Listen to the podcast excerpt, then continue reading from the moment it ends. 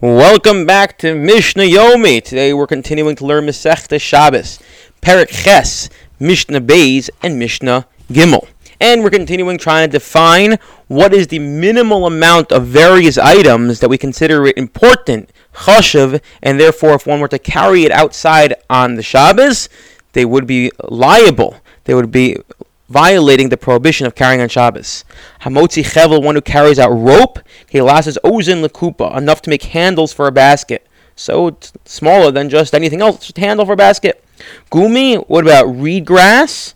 He Kelasas tlet lenafa v'lekrava, to make a hanging loop on a sift or a sieve, and that was used for hanging the sift and the sieve up. Even smaller, enough rope that you can use to measure the size of a child's shoe, so that you know how you, what to tell the, uh, the cobbler how how big or small to make the child's shoe. Near kadei lichtov alav kesher mechusin. One who takes paper, how, how what's the minimum size? So enough to write on it a sign of the toll collector what they used to do was if someone were to cro- had to cross a river, they would on one side end of the river they would give money to the toll collector. He would then give them a receipt with his signature on it. So they, when they got to the other end of the river, they would show the, show the toll collector on that end, hey, look, I paid already. Here is the sign. And then on the way back, I wonder if it was free like a GWB. Who knows?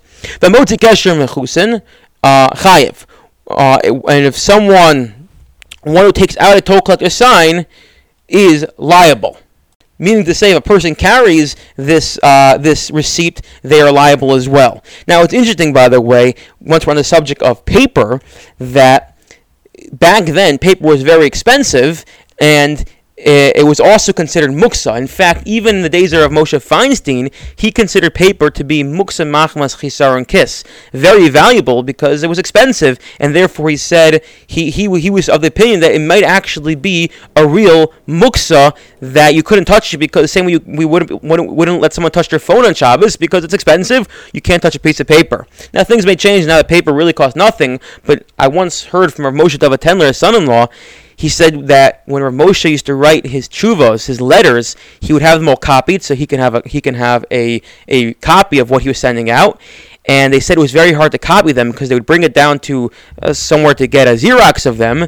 And the problem was that Rav Moshe because paper was so precious and expensive and he was so poor, he wrote on the margins of the paper to utilize every single space. And therefore, the when they went to Xerox them, the Xerox machine didn't always get the margins, so then they had to go because just the way the m- machine worked. So sometimes after they'd go right by hand what Moshe had written in the margins. So paper has always been uh, uh, an expensive item, but here we're saying that it has to be big enough at least that you can make the, this very small sign to show that it's a rec- you uh, you paid for your uh, your travel across the, the river. Near plation. What about a piece of paper that has been that's been erased, as in it's no longer c- can be used for anything because you erased on it, but it's now and it's no longer fit for writing. Again, when they erased back then, it wasn't like you just take a, a, um, a eraser and erase what you wrote with your pencil, but it, it made it no longer fit for writing. So the answer is enough. You can wrap over the opening of a bottle of myrrh, which is a bottle of perfume, and that would seal it.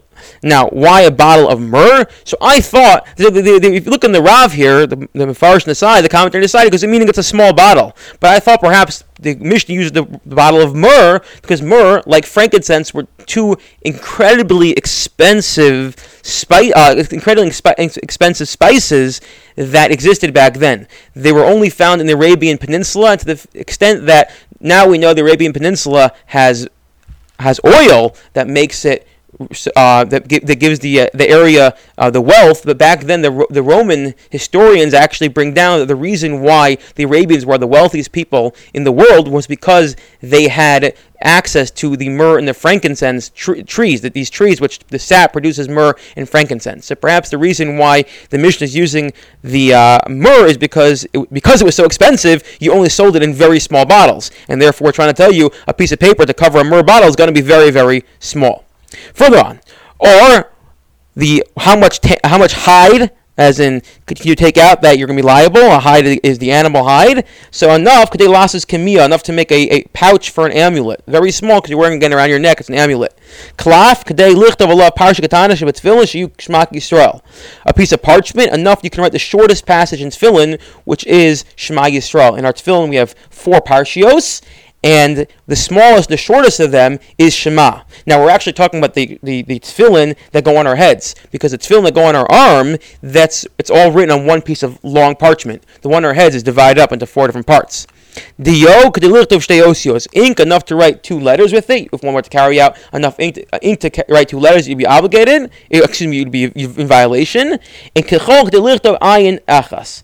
And if you have makeup for your eye, enough to paint one eye, again, all these cases, if you were to carry it out, it's considered chashiv. It has significance because it can be used for something, and therefore one would be liable if they did it on the Shabbos. I wish you all a wonderful day.